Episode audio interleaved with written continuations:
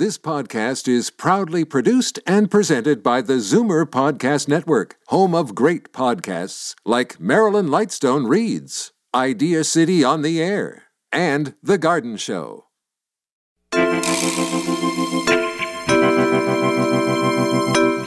Telemedicine really is around video conferencing and phone call, and I think it's here to stay. I think in 2022, you're going to see probably 30 to 40% of your calls are going to revolve around video calls and phone calls. Welcome to The Tonic. I'm your host, Jamie Busson, and we're here to talk about your health and wellness. Today, we'll learn about the rise of telemedicine. We'll discuss everything about watermelons. We'll explore the benefits of being engaged. And lastly, we'll find out how to conserve water around the house. But first, a little bit of business. Jack Nathan Health offers Canadians convenient care with 74 multidisciplinary clinics located within Walmart stores. The largest ever Jack Nathan Health Medical Center is now open in Vaughan, Ontario at 8300 Highway 27. The new 8,300 square foot clinic offers integrated services for the whole family, including family medicine, physiotherapy and chiropractic, chronic pain management, massage, and a registered dietitian. There's also an on-site DynaCare blood laboratory, plus same-day referrals, walk-in appointments, and a new annual health assessment option. Jack Nathan Health is a one-stop shop for proactive health management. For more information, visit jacknathanhealth.com. Serge Zinelli is Jack Nathan Health's Chief Technology Officer. With decades of experience implementing digital health solutions, Serge was responsible for IT planning, implementation, and support throughout the network of 20 multidisciplinary clinics that included over 100 healthcare providers specializing in family medicine. He has a BSc in computer science and an MHSc in health administration from the University of Toronto. Welcome to the show, sir. How are you? Good, thank you. I'm doing well. How are you doing, Jamie? I'm doing great. So, one of the things that has sort of flows out of the pandemic is that there's been a real material change in the way that people see their health practitioners. And one of the things that I think we're all seeing is the growth in the use of technology, and particularly the rise in the use of telemedicine. Is that what you're seeing? Absolutely. I think there's been a tremendous amount of growth with technology, particularly, like you said, in the telemedicine area. The pandemic has shown us, the power and opportunities that exist with virtual care. You've seen the growth of Zoom. I think everybody now has heard of, a Zoom call. It's no longer called a virtual call or a video call. People say, oh, we're going to have a Zoom call. Yeah, it's been branded. It's been branded like Kleenex, right? Which is no longer a tissue. It's the same thing. Exactly. You would have thought Microsoft Teams would have had that growth, but for some reason, Zoom has taken over that platform. And, you see physicians now purchasing microphones so that they can listen to their patient one-on-one, and not everybody around them is listening to it. You've seen the growth of tablets, wireless devices, patient portals, online appointments. All of these technologies really are around creating an environment for the patient that they can conduct an appointment online with their healthcare professional. So they don't have to go in the clinic. They can conduct that visit virtually, maintain a safe environment.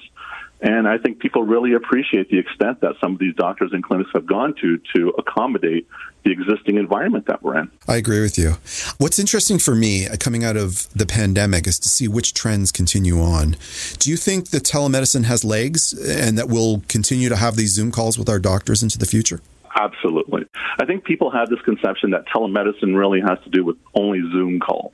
Telemedicine really is around either a phone call, or you do a Zoom call or a Microsoft Teams call, whatever that visual component is, or it's a straight phone call that you have that you booked with your patient like you do right now. But you are still seeing patients go to the clinic. So if a doctor and patient are doing a video visit with one another, there still is that opportunity for that patient to go into the clinic after that doctor has assessed that patient online during a video visit. They've had that opportunity to see, all right, I need to see you some more. Come on in, and they'll conduct the proper screening.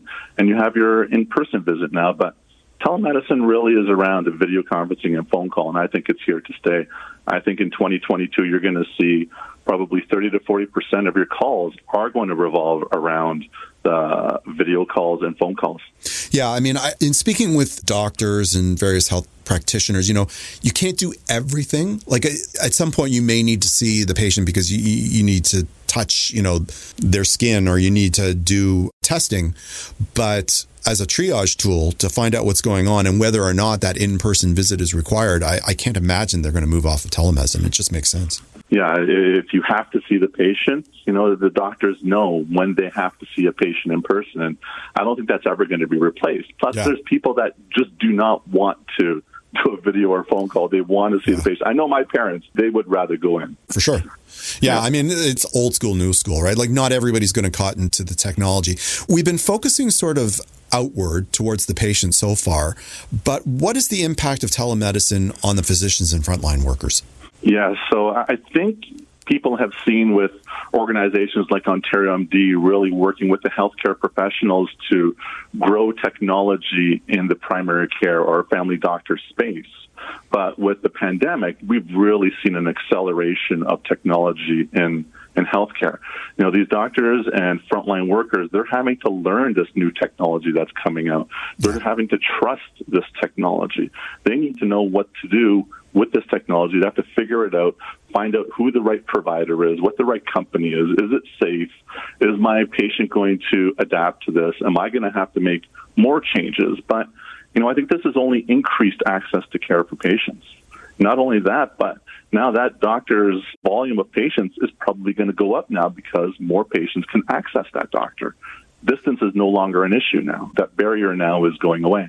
Yeah. Conceptualize COVID as like the great beta test for this technology, right? Like the doctors were thrown into it. They had to use it. And I'm sure there's all kinds of data coming out of it as to how effective a tool it actually can be, right? Exactly. And so I think there's always going to be some adopters that are, you know, going to be hesitant because, like I said, the security component is always going to be an issue with patients and doctors. Mm-hmm. And I know with healthcare and the technology side, I always want to make sure that we're providing our healthcare professionals and our patients with the utmost amount of security, and that they don't have to ever worry about their data being leaked or anybody accessing that information. We're making sure that we maintain a secure environment that only the right eyes are seeing that information. Are you finding that is the sticking point, that this notion of privacy is what is sort of driving people to accept the technology or not accept the technology? I think that's a great point. How many times have you heard on the news where, you know, somebody is getting into trouble for accessing a patient's information, or a patient's information has been lost, compromised, whatever that is? I think that's always going to be there with technology. Yeah. But all we can do is really, you know, work towards creating that safe environment. And you have, you know, industry standards out there like OTN, Ontario Telemedicine Network in Ontario, pushing out standardized tools in order how to go about managing that data and giving you guidelines on how to keep data safe. And they'll go through a verification process. You know, this just started last year, late last year, where OTN, Ontario Telemedicine Network, has been verifying telemedicine solutions. There's 10 telemedicine applications now verified on the OTN network that can now push their information out there, and people can have a certain level of confidence that their system has met a certain level of standards pushed out by the government. Okay, that's good to know. Not everybody has a computer, and you know, it could be a generational thing, or it could be an issue of finance, or maybe not. You're living in an area where there isn't great internet. How does telemedicine adapt to somebody who's in one of those scenarios where maybe they're not computer literate, et cetera? Yeah, and I think that's just a component of making people aware that telemedicine is not only with a computer. Okay. Telemedicine can be done with a telephone. Like right now, I know I had a telemedicine appointment with my doctor, and it was over the phone. I expected a Zoom call, to be honest, but it just so happened I had a phone call with them, and that was it. So it's just different ways of doing it. Some doctors are using the video, some doctors are not, and some situations require a video if you have a wound or a scar, something you need to show that healthcare professional that. And really, it's just standard protocol. You call the doctor, make a visit, and you either see them or you do it over the phone, or they come in and the patient has to go through the proper screening process. Let's turn our mind to not necessarily like an appointment, but sort of maintenance or monitoring situations. How is this technology helping both the patients and the physicians sort of do that ongoing monitoring process? So there's different ways of monitoring patient health. Either you can have that video call and you can actually physically see them. You can use various pieces of technology. You know, I'm assuming some people are aware of these glucometer devices that you can use to manage your glucometer readings. That data can then go back to the doctor. There's remote heart rate monitors. There's blood pressure monitors. All this information is gathered in real time from the patient. It can be sent back to that healthcare professional. And if there's any issues, the software can be utilized as an alerting tool. So if there's a reading that's out, there's an alert that goes off. You work with your healthcare professional, you send it to them, and you can review that data with them over a visit to see if there is any concern or if it's any issues with the technology. So really, these remote monitoring tools provide the healthcare professional with data in real time or allows the patient to share that data with that healthcare professional during a visit so that they don't have to ask the questions, what was your reading yesterday or the day before? It gives you better access to health information to provide better informed care for the patient as well. So let's get out the crystal ball, and I'm going to ask you to be a little bit of a futurist, okay? Yes. So from your perch in the healthcare system, what do you see as the future of telemedicine and overall greater use of the technology? Where do you see it going? I really believe that the future of telemedicine is that, you know, telemedicine really is here to stay. You know, there's been increased adoption by healthcare professionals, increased adoption by patients. And once again, in 2022, I think we're going to see an increase by 30 to 40% with telemedicine appointments with your healthcare professional.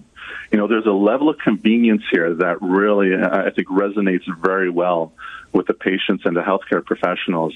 You know, a patient doesn't have to rush to a packed waiting room waiting for 1 to 2 hours. Instead, they can stay at their home, conveniently wait for the doctor. When they're ready, then they can conduct that visit with that healthcare professional. So, you know, the remote aspect here, I think, is a strong component as to why people will, you know, adopt this new technology. I don't think it's for everybody. I think people that are used to going to see the doctor, they're going to stay with that. But I think there's going to be a tremendous amount of the population that's going to adopt this technology as the new norm on how to go about conducting a safe visit with their doctor. That makes sense. You know, like convenience, like I think coming out of the pandemic, I think everybody's going to perceive their time as just being more precious in general, right? Like, you know, the doctor's office used to be that place where you knew it was sort of like a black hole, a time suck. And I don't think anybody's going to put up with that going forward. I nobody has the time for it. And being able to sort of manage your time and be more efficient with it, both from a patient and a doctor's perspective, I think is going to be beneficial for everybody. Absolutely. I agree. Just the fact that, you know, I can manage my child's online schooling with him while I wait for my doctor's appointment is just, you know, gives me that level of efficiency that, you know, makes me feel better. Yeah. So you touched upon this before, and that is, you know, the improvement to medical record keeping and sort of the continuity. I would imagine that having like digital records makes it easier for you to get healthcare, not just like when you're here, but like perhaps when you're down south or where you're traveling to the continent or whatever. Do you see that happening as well? Absolutely. And I think that when you have your healthcare information online, really gives you that certain level of control that, you know, if you feel confident, you can go to the doctor and say, here's my health information, and giving them the ability to, you know, provide me with that level of care that I need. You know, speaking of traveling, you have, you know, Singapore Airlines has adopted the IATA travel pass. You know, everybody going into Singapore, they have to have a travel pass with them stating that they've had their vaccination or test information. And this only works if that patient has their health information with them. So I really see a shift in making and patients wanting control of their health information so that, you know, they can book online, they can access their health information while they're traveling, whatever that might be. Right. So you're speaking about like the COVID results, right? Like, in other words, people have to prove that they've been inoculated if they want to get into Singapore, for example. Is that what you meant? Yes, exactly. Cool. All right. So you're with Jack Nathan Health, and what do you see the role of the company in making healthcare more accessible and convenient for patients? Yeah, I think Jack Nathan's role in making healthcare more accessible and convenient to Canadians is really providing them with more access to care, whether it's via telemedicine, which is a phone call or video visit, allowing that patient that freedom to make an online appointment, you know, access their health information online, monitor their health information using a remote monitoring device, whatever that technology might be, giving them the tools that they need to get the care they need, or for the providers being able to provide the care that they need to provide to that patient in an efficient manner. Really. Yeah, that makes a lot of sense. We have time for one last question. Is there anything else that, you know, you want to share with us regarding telemedicine that you think our listeners should know? Yeah, I think with the advancement of technology during the pandemic, I think we need to realize that technology is a tool to help improve care and create efficiencies, and it should not be seen as a temporary fix. Right? So with the pandemic, people might see this as a temporary solution until we go back to normal, but really, telemedicine is here to stay. We're starting to see an increase in telemedicine standards across Ontario, across the country, and across other countries as well. So telemedicine, I think, is here to stay, and it's just a solution that we're going to get used to, and I think most of the population is going to take it on as a tool that will help them in their everyday lives and not having to, you know, drive to the doctor's office and being able to get the care they need in a timely manner. Yep, I agree with you wholeheartedly. Thank you so much for coming on the show today. No problem. Thank you so much for having me on, Jamie. I appreciate it. We have to take a short break, but when we return, we'll discuss watermelons on The Tonic. Does the fear of losing control keep you awake at night? Enjoy better sleep on something you can control. The Supreme Adjustable Bed by Ultramatic. Customize your back, leg, neck, and lumbar positions with push-button control for relief of back pain, arthritis, and sleep apnea. The Supreme. Take back control of your life. Try Ultramatic's Supreme Adjustable Bed for 100 nights. Risk-free. Learn more at ultramatic.ca. Elevate your sleep. I'd like to give a shout out to our new sponsor, Omega Alpha. This company is 100% Canadian owned. Their team consists of allopathic and naturopathic doctors, nutritionists, researchers, and other scientific professionals, all led by their CEO, Dr. Gordon Chang. Formulations are created on their 40,000 square foot facility located in Toronto. Omega Alpha uses only the highest quality ingredients to manufacture the most efficacious yet price-friendly nutraceuticals. For more information about Omega Alpha, visit OmegaAlphaInc.com. This is The Tonic on Zoomer Radio. My next guest, Shauna Lindzen, is a dietitian and nutritionist. She's a program developer and nutrition leader at Wellspring Cancer Support Network and enjoys seeing clients virtually and doing corporate wellness lectures. She runs practical cooking demonstrations that combine scientific knowledge with culinary education. Her demonstrations are unique, informative, delicious, and a lot of fun. And you can find a list of her nutrition classes and recipes at ShaunaLindzen.com. Welcome back to the show. How are you? I'm great, Jamie. How are you? I'm doing great. You wrote an article for us for the upcoming summer issue on watermelons. So I thought it would be fun to bring you on the show and we could discuss watermelons. Yes. Love watermelon. So, like, I don't know anybody who hates watermelon. You might be, like, neutral about it. Most people like it, right? Yeah, I agree. Like, it's not going to be a hard sales job today, but are there health reasons to eat it? Yes. Actually, watermelon, first of all, it's mainly water. Right. And in the summertime when it's really hot, you want more water. So you might as well get it through food, right? Mm-hmm. And it also has the vitamins and minerals that all fruits have, but it has a special phytochemical called lycopene. Mm-hmm. And lycopene is if you look at the red aspect, the color of the watermelon, yes, that's full of lycopene. So, for instance, tomatoes also have lycopene. Right. So it's in a red pigment. And why do we care about lycopene? So lycopene is actually really good for our heart health, and there are studies out there that show that it's good for men's prostate. And the more the lycopene is ground up, like the more let's say the watermelon, when you chew it, the lycopene becomes more available. So, for instance, with tomatoes, lycopene, once you puree tomatoes, there's more lycopene available. Oh, I didn't know that.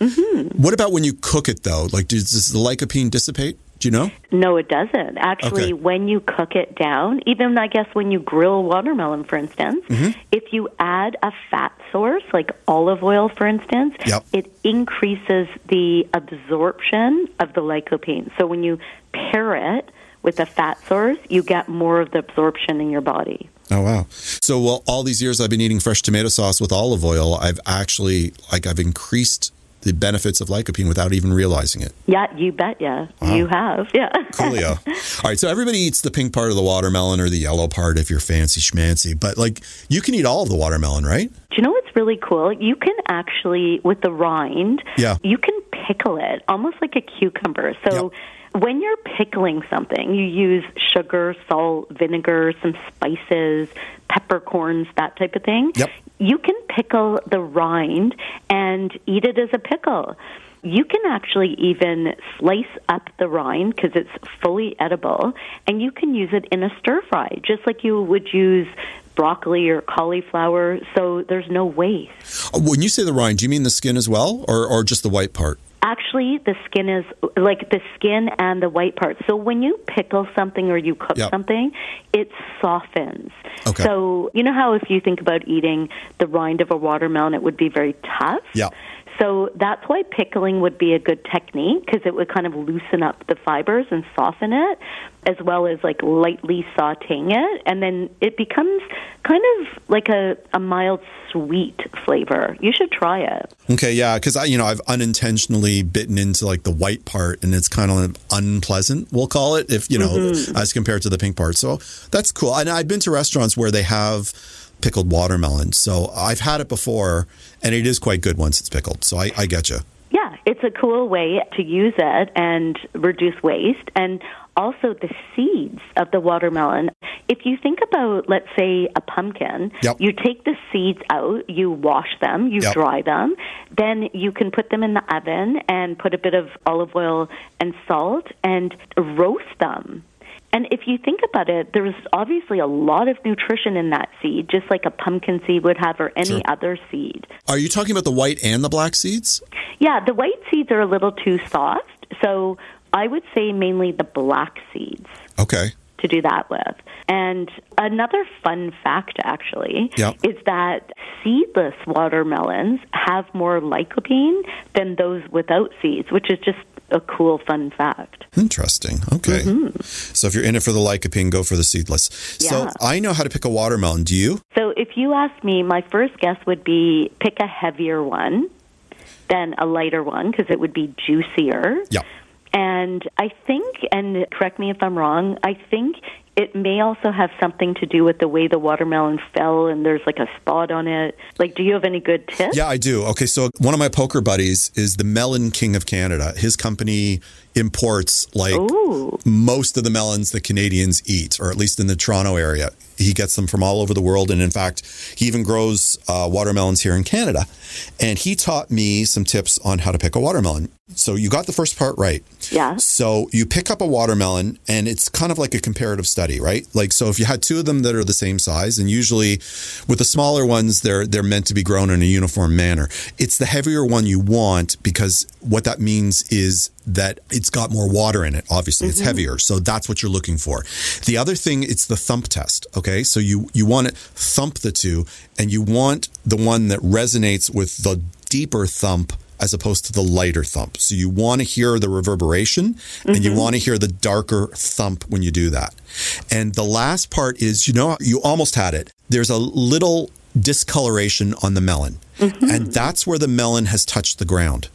So sometimes it's white and sometimes it's yellow. You actually want it to be yellow because that's how you can tell it's a little bit riper. With other melons, you can sort of push the button, and if there's a little bit of give in it, it means it's riper. With a watermelon, you almost can't do that because the rind is so thick that you usually don't get that give. So the darker the yellow spot, the riper the watermelon. So if it's white, it's not ripe. If it's darker, more on the yellow side, it's riper. It depends on the variation, but generally, if you're looking at a bunch of watermelons and some of them have the white spot and some of them have the yellow spot, go for the yellow spot. Ooh, that's exciting. Thanks for sharing. Right? I love that. That's it. That's all I know about watermelons. And I actually think the bigger watermelons taste better than the mini watermelons. Yeah, agree? But you know, if you're on your own, you may not want a whole watermelon, and I'm not into like getting the pieces. So like I get why people get the little ones, but I agree with you. The bigger ones are better. So I find them sweeter. Yeah. All right. So let's talk about preparations of watermelons. Yes. There's so many things you can do. So one of my favorite things to do is to pair it with feta, like a salty, briny cheese, and then fresh herbs like mint, basil. It's just the simpler, the better when it comes to, you know, cubing a watermelon, putting some herbs, putting some feta, and then just a basic vinaigrette. I typically will make a vinaigrette with lime juice and lime zest. So I have a variation on that, Sal. I've got a story about that. So like when my kids were really little, there was this Muppets video that they would watch, and there was this song about how you wouldn't have watermelons with cheese. Oh. And it was a joke song, right? Because like back in the day, you would think like cheddar cheese doesn't go with watermelons. And it was like, ha ha ha. The kids all thought it was hilarious. And then I went to a Middle Eastern restaurant where they had watermelon salad with feta. And their version, so now when I think of, when I eat that salad, I think of that song. But you are allowed to have it with cheese. And it is quite good. Isn't it? I think it's a great pairing. Yeah. The restaurant where I have it, which is Parallel, they put some bird's eye chilies in as well. Oh, yeah.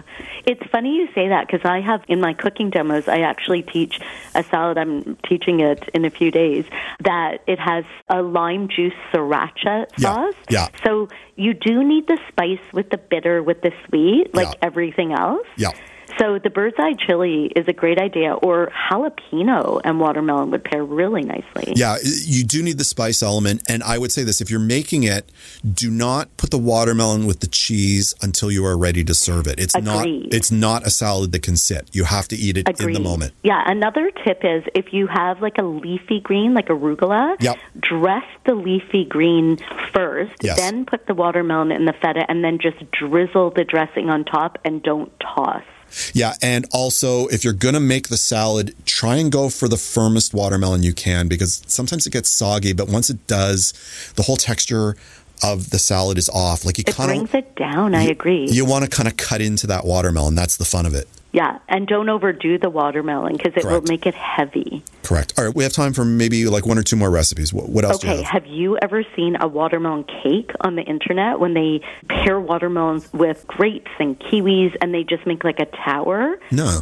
It's gorgeous, very colorful. Okay. Yeah, so watermelon cake. Grilled watermelon where you get the grill marks, and you're giving me more ideas to do like a spicy jalapeno drizzle or something on it.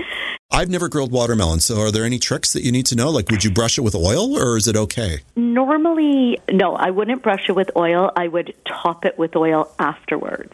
Okay. It's almost like corn, you know? Like, I never brush corn with oil. I put the topping afterwards. So, no, I think that would make it soggier. I think it's the after effect. Another thing is you could do like ice cream and maybe like a bourbon maple, you know, I'm thinking a caramel bourbon sauce. I'm thinking of so many good ideas. I would think, you know, you could juice the watermelon and pair it with gin, almost like a gin and tonic type drink. And Jamie, with lime juice and strawberries. Do you know what I once did? I made a watermelon slushie and then I topped it with chia seeds. So it kind of mimicked the black seeds. Mm. Isn't that cute? That is cute. Mm-hmm. We have to think of that name for that cocktail we just came up with. Yes.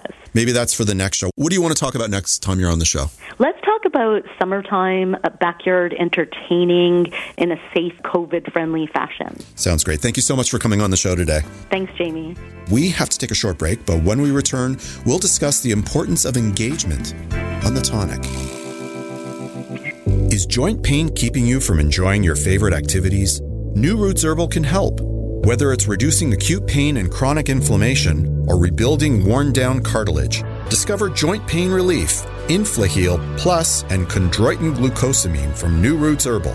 Only the highest quality natural ingredients tested for purity and potency in an ISO-accredited lab.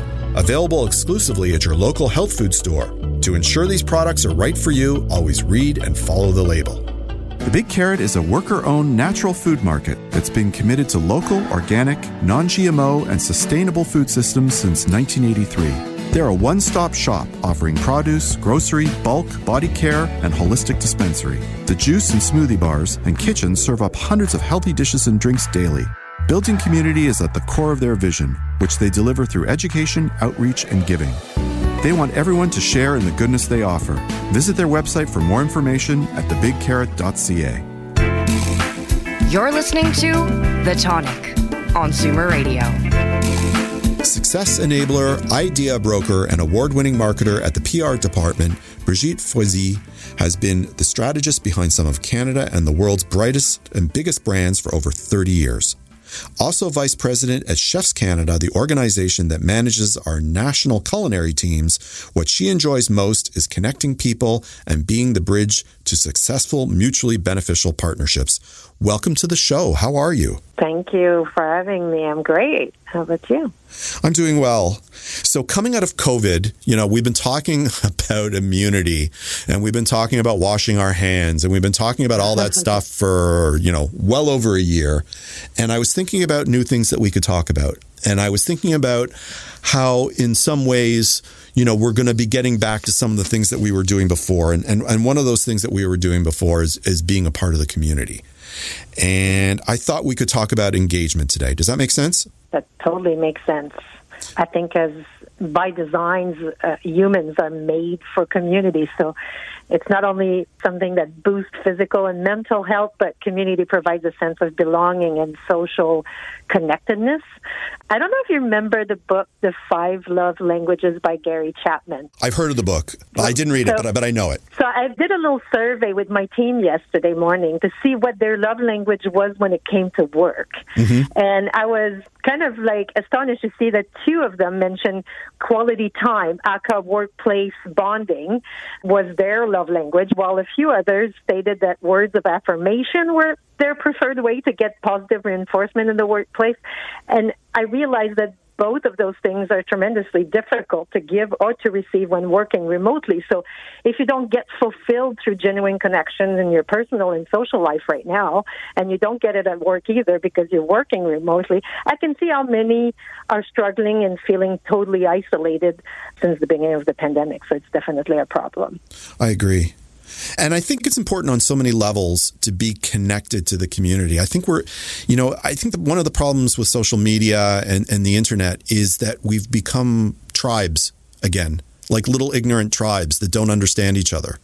And, I think it's really important that you go out and you experience the world and that you experience a larger community than maybe those who you already agree with or those you feel comfortable with. Because if we don't continue to grow, I think, our minds narrow and then our universe gets smaller. And particularly as we age, it's keeping that open mind is what I think keeps us young. Does that make sense to you? Oh, yeah. My motto in life is you stall, you rust. Exactly. I think you need to grow. And I think those tools like social media is a tool. And I think we need to use it to get to our goals, right? Like social media is tremendously positive when it is about connecting to people we love. I mean, even they have a latest feature called Community, where you can connect with your neighbors. I mean, those things are positive tools when they're used in a positive way. So I think we need to manage those tools so it enables kind of the lifestyle that we're looking for. How would you recommend that people could become engaged? What can we do? Well, I know that I'm personally guilty of making annual New Year's resolution about taking more time to connect with family and friends. But when it gets down to it, it falls through the cracks and, there's 24 hours in a day and it's hard to fit in work and mom and all those things. So I think for me, it's about being intentional and proactive. Okay. And if we're waiting for people to make the first move to say, hey, let's have cocktails on, house party, or let me write a card. And I think we need to be intentional, and I think we need to be proactive. And I feel like we need to put that in our agenda, just like going to the gym or going to a hairdresser appointment. To me, it has to be, I think we need to slot it in order for it to happen. Otherwise, you end up at the end of the week and say, well, I've been busy, but did I reach out to my friends? Did I reach out to my community? That's never going to happen by itself. For me, like I communicate for a living, right? And you do too, right? Like it's intrinsic to what we do, but in slightly different ways. So everybody, you know, assumes that I'm this person that, you know, interacts with everybody all the time, when in fact, I'm actually quite introverted and it doesn't come naturally to me. Like I shrink at parties. It's not my thing. I'm not a man of the people. And so for me, it's always a revelation about how I feel when I actually make an effort to make those connections, which I did. You know, for me, it was reaching out to people that I hadn't spoken with in a while during COVID. But I'm, you know, I think there's many things that we can do coming out of COVID that perhaps we couldn't do during COVID. And I'm talking more about like the big picture types of things, like volunteering and participating in charity work. Do you want to discuss that for a bit? Sure. There's lots of things I think that people can do. I don't think there's ever been a time where there was as many virtual classes that you could take. And that refers to like finding people that may they be friends, doing it with a friend or with a stranger, but going, you know, attend a class together that finds people that have the same passion as you do. I mean, stores like the Running Room offers like running groups all over the city, and Lululemon offers yoga classes. So I think there's things at our fingertips to connect with people. And that's why I was saying being intentional about those things. But definitely, I feel, well, charity work is definitely one of my favorite ways to connect, but also to give back. Right. And I think that's something that's been, I think either you do it and you do it a lot, or you don't do it at all. Yep. I think it's either way. I found a recent survey, which I thought was interesting. In 2018, it says that 74% of Canadians volunteered in one way or another. And more recently, StatCan released a survey that showed that 52% of Canadians were looking to volunteer during the pandemic and weren't engaged. And it's odd to me because it also says that 43% of volunteer managers stated that they're experiencing the effect of layoff and reduced hours and less supporting staff. So it feels to me like it's a no-brainer that we should talk about volunteering and giving back, because it's a solution to both sides of the equation, right? Like for charity and for people who are looking for a sense of belonging, I guess. So like you're on the show because you're one of those volunteers, you're one of those charitable people. And, you know, I brought you on to discuss it because I'm really not. I'm one of those Canadians that just, it doesn't come naturally to me. So I figured my role is to encourage other people to do it, right? So that's sort of why we're talking about it today. But what I found during the pandemic, and again, it was a revelation for me, but probably not normal people, and that is when I was feeling particularly blue, if I felt like things were out of control or I couldn't manage what I had in front of me, helping other people actually made me feel better. And again, for most people, that's not a revelation, but for me, it was.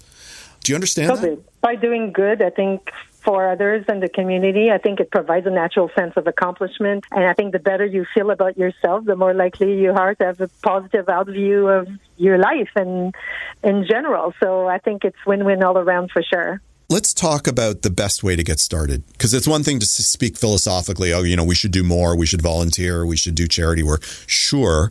But for those who aren't inclined to do so, or those who are maybe have forgotten how to do so over the past year, what would you recommend? Well, I think people need to focus on what they care about.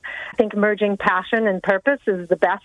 And if you hate animals, well, don't go give your time to WWF. Like, it's just like a no-brainer. I think researching organizations that are dedicated to the causes that you care about enables that long-term alignment. I think there's a couple of questions I would ask once you find like the charities that are within your realm of what you care about. It's ask what openings they have for volunteers and see what quote-unquote jobs they are offering. Because if a soup kitchen is looking for volunteers to chat with their clients and you're tremendously introverted and you're not comfortable talking to strangers, that's obviously not a great fit. So right. I think looking for what positions they have to fill, and if you're you know, like that's something you want to do, then I think that's great.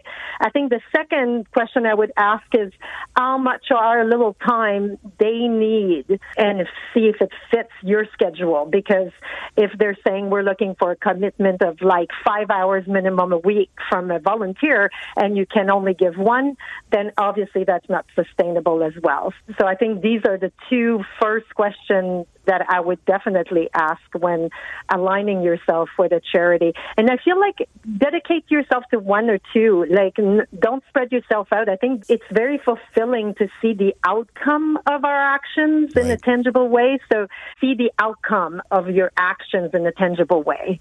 So if you choose one or two, then you can definitely see the impact that your contribution has on the charity. I have time for one last question, and that is, I know you're involved sort of in with culinary community work, and how did you come to pick that? How did that become a passion of yours? My agency works with a lot of food brands, and I saw a need with chefs that nobody was really investing in, and it's a community in Canada that was very isolated, like everybody works on their own restaurant, and, sure. and there was really no bridge within the Canadian chef industry to share the knowledge and to share the techniques. And I feel like that's about protecting our terroir and really enabling our Canadian cuisine to grow and evolve. So I felt like being a bridge between all of them and helping into making events and opening social media channel, enabling them to talk, it would help and benefit our culinary world at large, and help the next generation of chefs so that, you know, it grows instead of always have to stay the same or everybody being independently working on their own thing instead of the benefit of our industry at large.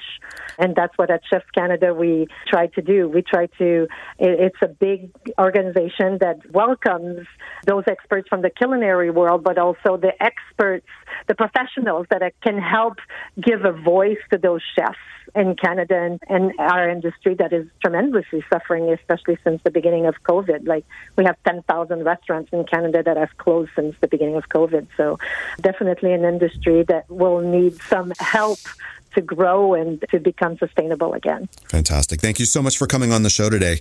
Oh, no problem. My pleasure. What would you like to discuss next month? Well, I think we should discuss how we get involved with charities and which one to pick, and talk more thoroughly about giving back. Fantastic. We have to take a short break, but when we return, we'll discuss conserving water around the house on The Tonic. The Tonic is brought to you by Purely Natural. Their Liquid Greens Chlorophyll is the only line of soluble, grit-free, and great-tasting greens on the market.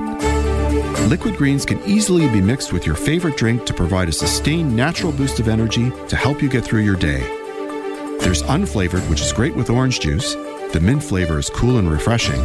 Dark chocolate has all the health benefits of a salad, but with a great chocolate taste. And for that extra detox boost, try activated charcoal and mint. Enjoy the energy, enjoy the detox, enjoy the great taste. Purely Natural Liquid Greens. Hi, I'm Jamie Busson. I'm not only the host of the Tonic Talk Show and podcast, I'm also the publisher of Tonic Magazine. Tonic's a health and wellness publication distributed with the Globe and Mail to each and every home subscriber in Toronto west of Victoria Park. And it can be found free on racks at over 100 locations across the GTA. You can learn more about Tonic Magazine at tonictoronto.com. Hey, if you like the Tonic Talk Show, check out the new look of Tonic Magazine. This is The Tonic on Zoomer Radio. Candace Best has over 20 years of public relations and marketing communications experience, including with Canada's Tier 1 companies in the financial and telecom sectors before starting her agency, Best PR. Candace has led PR for a range of lifestyle brands in beauty, fashion, food and beverage, health and wellness, and travel. And today, Best PR focuses exclusively on serving purpose-driven, planet-conscious companies with a mission of elevating impact towards a more sustainable future. She's a champion for BIPOC communities and is committed to social impact initiatives aligned with sustainable development goals, aiming to create a better, fairer world by 2030. Welcome back to the show. How are you? I'm doing well, Jamie. How are you today? I'm doing really well. So it's, theoretically it's getting hot out. It's kind of ebbing and flowing, but it's summertime, long days, Toronto summers can be hot, and that gets us to think about water and water conservation, right? Yes, absolutely. It certainly is a time that, we certainly see a lot more water used outdoors, that's for sure. So what does water usage look like in Canada? And, even though we have all this fresh water, why is it important to conserve it? Well, first I'll just, to sort of lay level set here. Yeah. Canada is what is considered to be a freshwater-rich country. Yep. So we have 7% of the world's renewable fresh water, and often that gives us the impression that water is abundant, because around us it kind of is. Yep. But therefore, maybe it's not necessary for us to conserve it. But the reality is we must get better at being stewards for better water consumption. And there are some really easy habit changes we can make at home to use water more wisely. We are a thirsty nation, Canada, that is. Canadians use around 330 liters of water each day, which is about twice as much as the average European. So that's significant. We can at least try to do as well as those in Europe. And because of all the water we have, and that the world is now actually facing a freshwater crisis, Jamie, Canadians actually have an increased responsibility to be the guardians of the planet's precious freshwater resources, in urban populations especially. So here in Toronto, increasing demand. We have climate change. There's the high cost of replacing aging infrastructure that will likely make sustainable water management more challenging in the future. Canada does recycle its fresh water, but on a really small scale in relative terms, and typically in isolated areas and largely for agricultural use, more prevalent in areas like British Columbia and the prairies. And so, in other words, we just need to be better at conserving water, and our biggest impact can be made through our daily habits in the home. So we have personal choices we can make every day at home. So let's talk about those daily habits. And where would you start? What would you start? The easiest, lowest hanging fruit?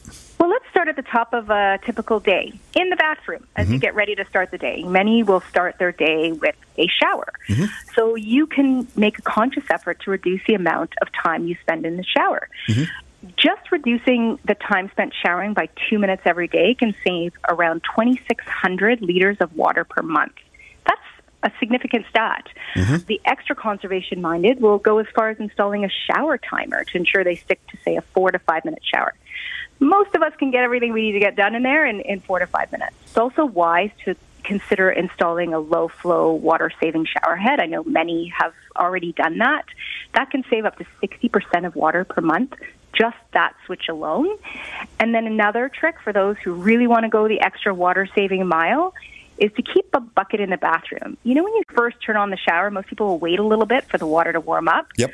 That water can be collected and used to water plants, for example. That could be indoors or out. So there's a lot of water in that short period of time of warm-up that can be better conserved. Okay. Brushing our teeth.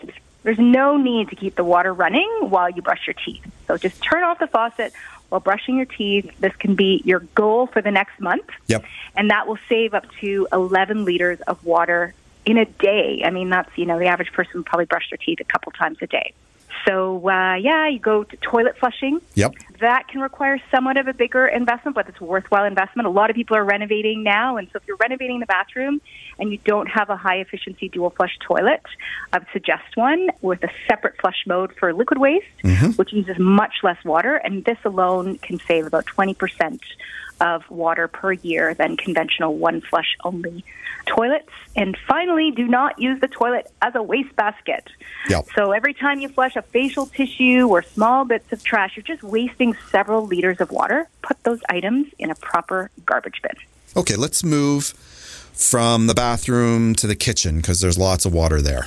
Yeah, in the kitchen, there are really, some easy habits to adopt. Yep.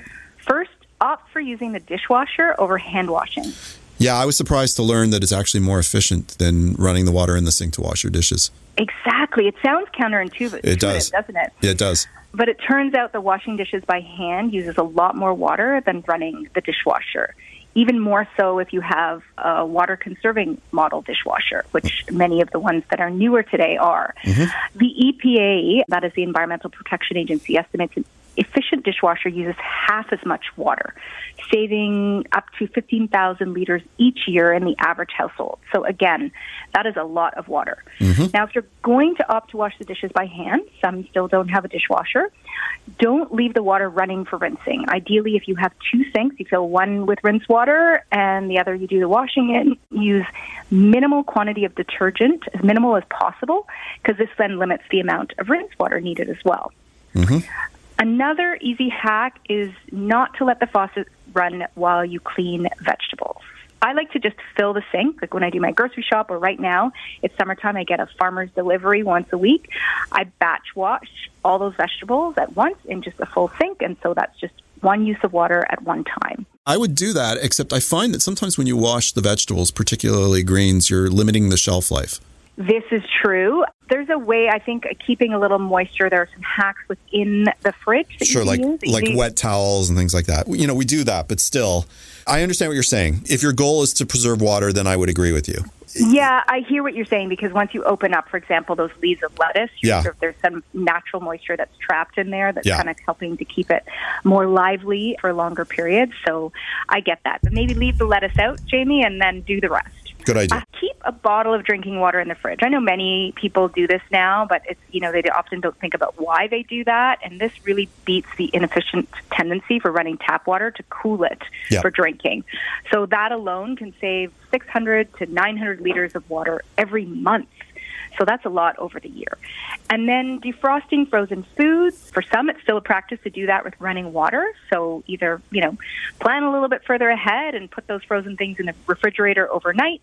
Or if you're a microwave user, use the defrost setting. This can save from 150 to upwards of 500 liters every month, depending on how much you're defrosting. Wow. And finally, a really easy one is just cook foods in less water. So let's say you're boiling potatoes, like you don't necessarily need to fill the pot all the way to the top. These little incremental changes really do add up over the course of a month and a year, and certainly over a decade. Let's move to the laundry room. What do you recommend? Well, doing laundry off the top is just a water-intensive process. Yeah, it is. But there are some simple cuts that can be made that do make a big impact. First, this now sounds a bit obvious, but you should ideally wait to have a full load of laundry before turning the washing machine on. Mm-hmm. So I know there are some people, you know, they want to wear that specific T-shirt, kind of like yield against that sort of intuition to sort of, you know, just put a couple things in the laundry. That's, you know, a full load does save a lot of water. Mm-hmm. And then if clothing isn't heavily soiled, and if your washing machine has the option, choose a short, or my machine, for example, has a short and an express cycle for washing. So just a shorter amount of time, there's just less water being used. And then whenever possible, do wash with cold water. Though this isn't saving water per se, it is saving the energy used to heating that water. And so overall, that's part of the whole conservation model. Okay, let's move outdoors, because people have gardens and they water their gardens. So what are your suggestions there? Well, for those who still have lawns, I'm happy to see a trend, at least here in the city, many moving away from sort of the full kind of monoculture of a lawn. But there are still a lot who have lawns and love to have, you know, perfectly green lawns. If you're going to, you know, water your lawn, avoid doing so on windy days. Mm-hmm. There's excessive evaporation. So that evaporation alone can waste up to 1,000 liters in a single watering. Mm-hmm. This may be another sort of obvious thing to point out, but, you know, Jamie, nothing makes me more upset than to see automatic sprinklers in operation while it's raining. I saw this just yesterday. It was raining yesterday morning, and like a neighbor has, like, I was prepared walking the dog just to like kind of knock on the door being like, your sprinkler doesn't actually need to be on right now. Yep. It's raining. Nature is wetting it for you. Yep. So you can change or deactivate that auto timer feature on sprinklers. Putting a layer of mulch around trees and plants, as well as peat greenery or rock, you know, gradually will slow down evaporation, and this can save, you know, up to 5,000 liters of water every month. And then it's also better generally just to water gardens during the cool parts of the day for the sake of reducing evaporation due to the heat before the plant's roots can absorb that water. So cooler time, better. You know, I know many who have the practice of going out first thing in the morning, you know, before the sun is kind of, but a midday watering is not the most efficient use of the water. And then for those who may have saved the water from the shower before it warms up, as I referenced earlier, the garden is a great place to use that water. Yep. And I would add this, like if you're looking, I would look for species that are native because they are already set to grow with the amount of water that we normally get in Toronto. So why not plant an indigenous plant? And then that way, you know that you don't have to put extra water in there. And there's lots of beautiful trees and shrubs and plants that are local. Brilliant point. I love that. And I think more people are leaning into that idea of indigenous plants. I got rid of my grass years ago. And the reason was I was fighting a rearguard action against the dandelions. But also, grass does not grow naturally in Toronto. It just doesn't. We don't have the right climate for it. And to continue to do so just to make it green and uniform just didn't make sense to me. You know, I take care of my lawn myself. It's not that I don't care. It didn't make sense. So I'm with you there. I see you were leading that trend, Jamie, because I'm seeing it more and more, which I love to see. I think it is. You're so right. It's so hard to keep a fully green lawn, and that takes generally a lot of water. Exactly. That's all the time we have today. Thanks so much for coming on the show. Thank you, Jamie. Thanks to all my wonderful guests, Serge Zinelli, Shauna Lindzen, Brigitte Foisy, and Candace Best. And thank you all for listening to The Tonic. You can listen or download this episode as a podcast with full show notes and contact information for our guests and links at thetonic.ca. To find out more about the show, you can always follow us at The Tonic Talk Show on Instagram or Facebook. For great articles written by amazing health and wellness writers, be sure to pick up your copy of Tonic Magazine. There just may be a few issues of the May-June issue available free on racks at over 100 locations across the GTA, and it was delivered with the Globe and Mail to every home subscriber in Toronto west of Victoria Park. Or you can visit our website at tonictoronto.com. If you are interested in providing feedback or suggesting topics for the show, you know you can always email me at jamie@tonictoronto.com. Next week on the show, we'll discuss the health and wellness issues that are important to you. Until then, this is Jamie Busson wishing you a healthy and happy week. This podcast is proudly produced and presented by the Zoomer Podcast Network, home of great podcasts like Marilyn Lightstone Reads, Idea City on the Air, and The Garden Show.